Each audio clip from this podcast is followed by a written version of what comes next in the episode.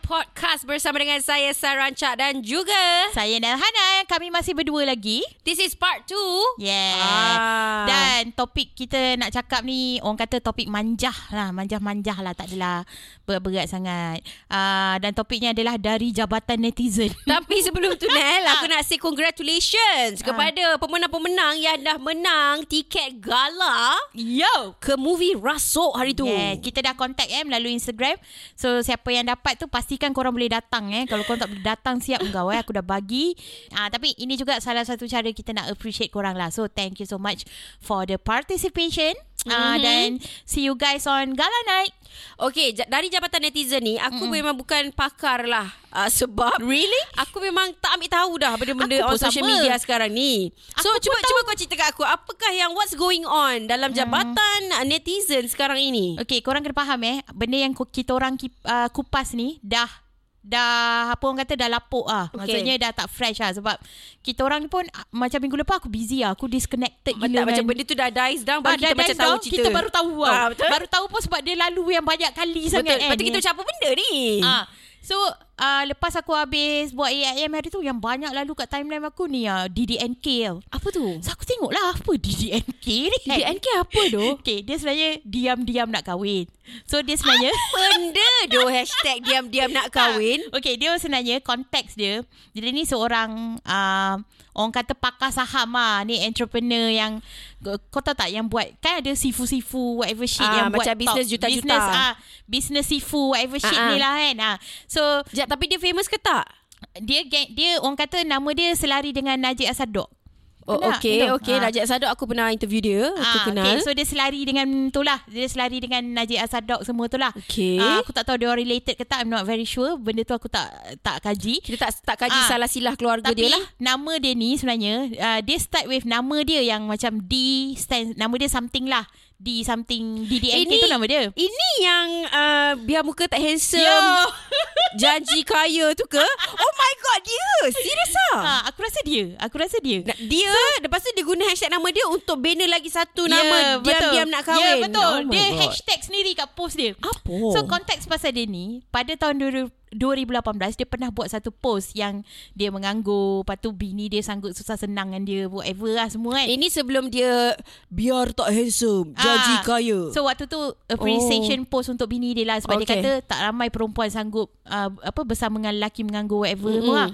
Wah, sekarang tahun ni ah dia dah kahwin baru.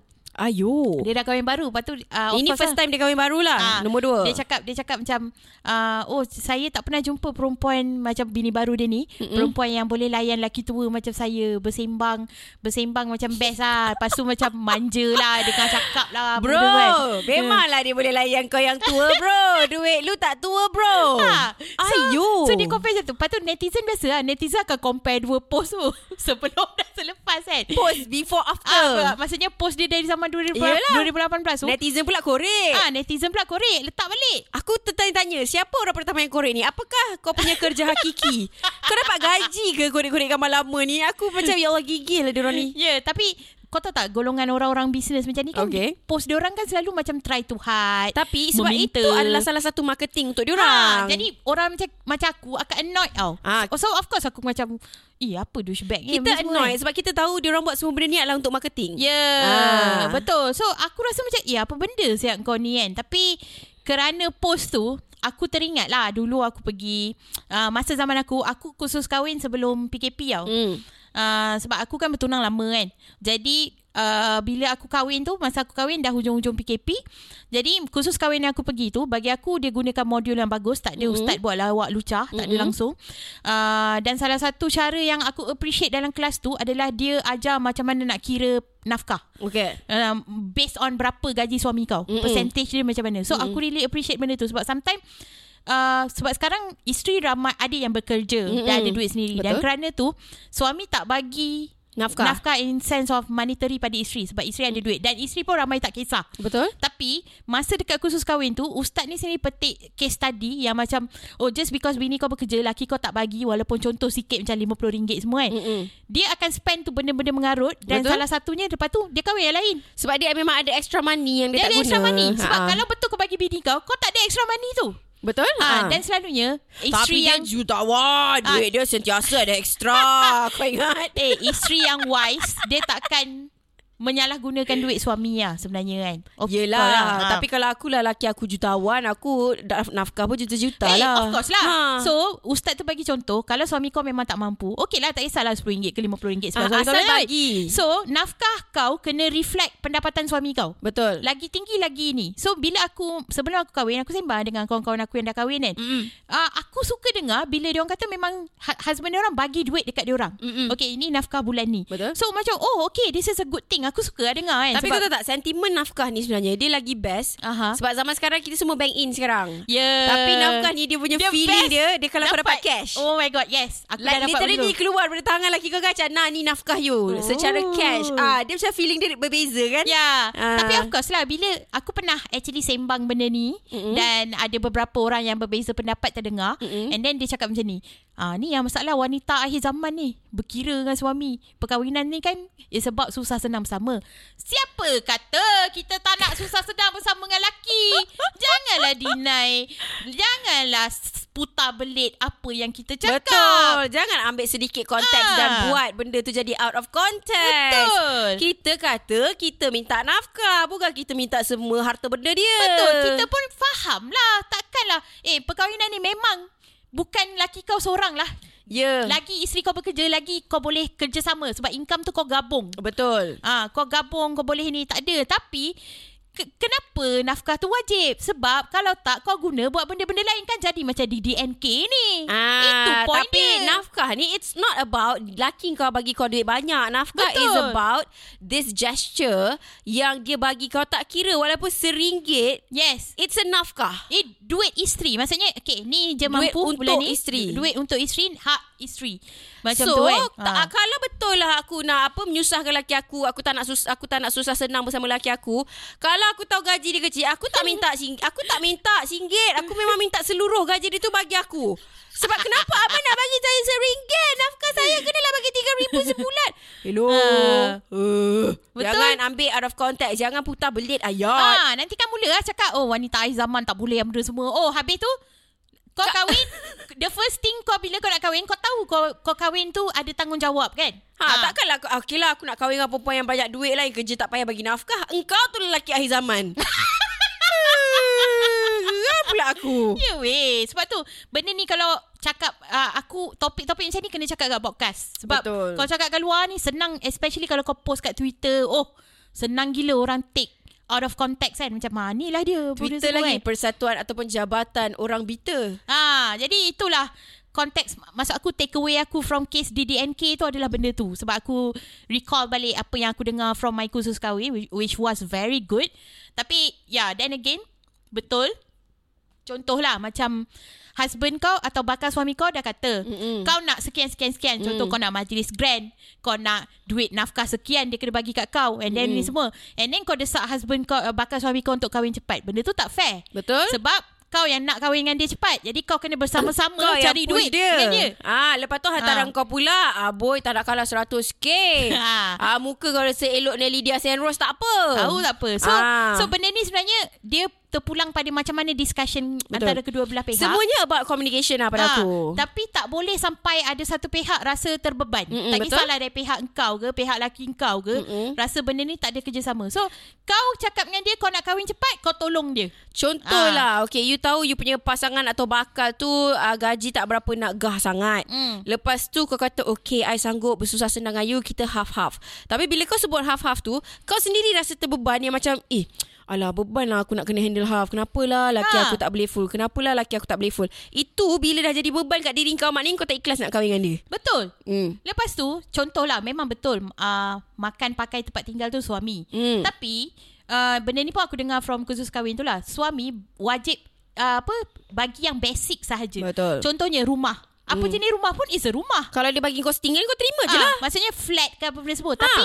okay contoh lah macam aku kan. Uh, apa husband aku pun cakap kalau aku nak duduk lebih daripada kemampuan dia Mm-mm. boleh. Aku chip in lah. Tambah lah Dia boleh bayar. Betul. Maksudnya okey sekadar macam okey yang ni okey ni dia mampu dia boleh bayar seorang.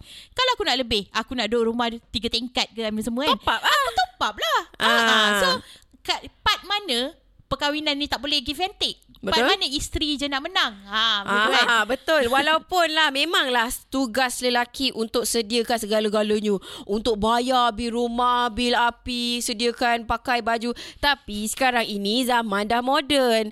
Kita boleh ada komunikasi, kita boleh ada kata putus kalau dua-dua pihak bersetuju untuk sama-sama chip in bayar bil rumah. Betul. Bayar duit rumah, Ha. bayar duit kereta. Why not? Boleh sebenarnya benda tu dibenarkan dan bila dua-dua pihak bersetuju untuk sama-sama chip in, di, lelaki tu tak dikira dayus. Betul. And Tak. lagi satu, cuma kau kena clear lah. Hak isteri kau kena ada. Hmm. Nafkah dia tu kena ada. Betul. Kau tak boleh like macam, oh dia ni ada duit. Tak apalah aku tak payah bagi apa-apa kan. Ya, yeah, tapi kes cannot. kes Didi and ni aku tak Ha. rasa lah masalah dia tak bagi nafkah kat bini pertama dia. Mhm. Mm-hmm. Dia bagi nafkah, masalahnya dia banyak sangat duit. ah, lelaki ni dia punya biggest orang kata dugaan adalah bila dia berduit. Hmm. Ah, so bila dia banyak sangat duit, dugaan dia lebih lagi besar. Maksudnya bini dia tak cukup guna duit lelaki dia. Ah, maknanya bini dia tak cukup guna kan. Habiskan Cuba duit lelaki kalau, dia. Ayo. Kalau kau dah tahu lelaki kau kaya, apa salahnya? Mintalah rumah lagi satu. Wih. Minta kereta upgrade sikit. Tiap-tiap bulan aku Euro trip. Ah, pergilah trip ke apa semua. Tak pun kau ada anak. Bagi aku investment kepada anak investment Oh, yang paling betul. bagus. Betul, betul. Kan? Mm-mm. Sebab kau punya anak ni uh, dia membesar, kau boleh je. Okay, kalau kau kaya sangat, hantar anak kau private education. Betul. Yuran private school puluh-puluh ribu tau Memang. sebulan. Ha, ha. Ah. So aku rasa kalau kau bagi yang terbaik untuk anak isteri kau, kau tak boleh nak ada lagi satu ni tanpa sebab yang kukuh. Ah, Faham betul, tak? betul. Jangan cakap kan ada pula cakap, "Oh, apa pasal orang ni mengharamkan poligami?" Bukan mengharamkan poligami. Kita Ha. kita jadi jabatan netizen sekarang ni. Lantak dia lah dia nak kahwin dua pun sebenarnya. Kalau Ha. kalau kita bukan jabatan netizen sekarang ni, kita macam suka hati dia lah dia nak kahwin Ha, dua. Dia mampu. lah. Dia ada duit. Ha. Ah, cumanya kita bincangkan daripada POV jabatan netizen. Okey, apa lagi isu yang tengah going on dekat Tadi netizen sekarang? Tadi sebelum record Kau cakap dengan aku Eh King Coco ni Ah, Hidup lagi Weh, aku baru tahu doh King Coco wujud lagi doh dekat Instagram. Aku Ah. baru tengok Instagram dia tadi. Tiba-tiba dah ada dua anak doh. Hmm. Tapi dah tak ada laki. Aku tak ingat bila masa dia mengandung Ailah Agaknya masa dia mengandung anak first tu je Yang last aku macam ambil tahu pasal dia Waktu dia viral-viral tu lagi lah Lepas tu dah tak ada dah Hmm. Tapi dia masih lagi dengar lagu Akon Tahun 2022 doh Dia dengar lagu Akon Apa benda King Coco Aduh Oh, lagi yang aku Ah. rasa uh, baru-baru ni lagi adalah ni isu uh, penceramah bebas semakin meliar.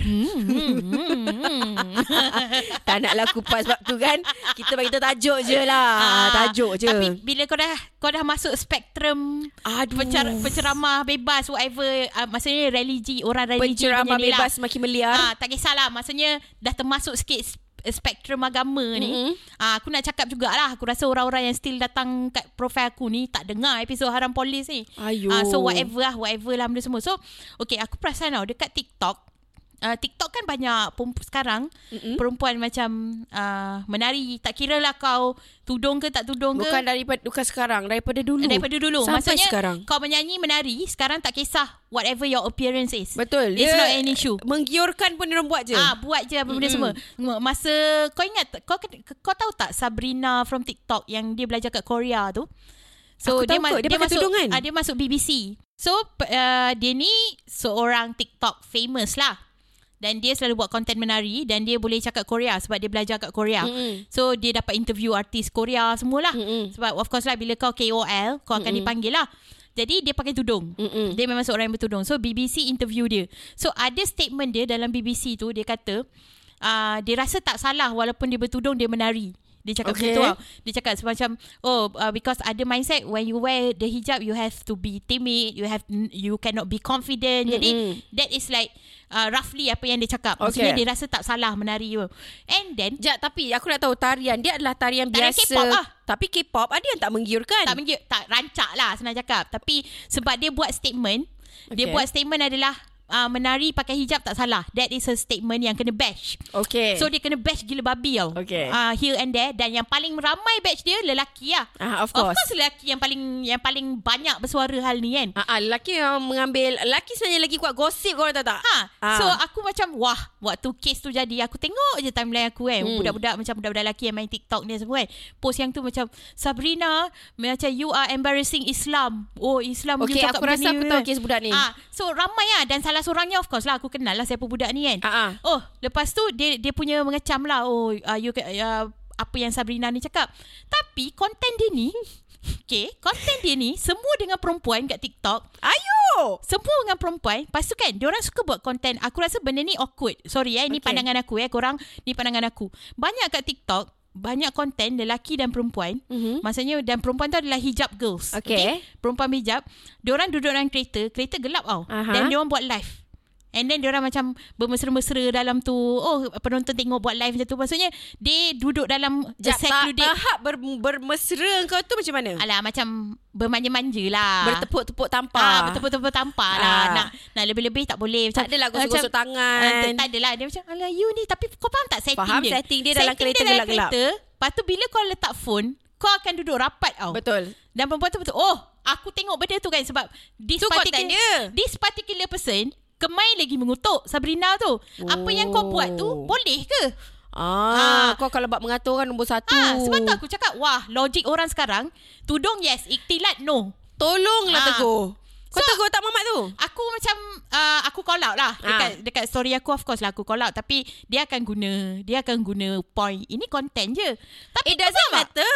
Content je. Okay, contoh. Kalau aku nak buat content. Aku baring dengan lelaki yang bukan mahram dekat katil aku. Tapi aku pakai tudung. Tapi baring sebelah-sebelah. Content je. Ah. Boleh ke? Adakah benda tu dibenarkan? So- Tidak juga dibenarkan. So bagi aku dia pelik sebab kau mengutuk Sabrina ni. Okay, uh, fahamkan benda ni ya guys. Aku bercerita situasi. Aku tak ada nak side Sabrina ni ke whatever. Tapi kalau kau tanya aku, aku bagi aku uh, aku apa yang Sabrina tu buat aku tak ada rasa nak kecam lah. Itu aku. like that, Aku that macam- issue is so remeh. Ah, benda tu remeh Ah, macam ah. suka hati dia lah bukannya ah. ni whatever lah ah, benda semua. Tapi orang yang mengecam dia tu and then the same guy oh kau boleh duduk dalam satu kereta iktilat kau tak jaga dengan perempuan ni kau buat all this content whatever Mm-mm, semua. mm-mm. Yang tu boleh pula.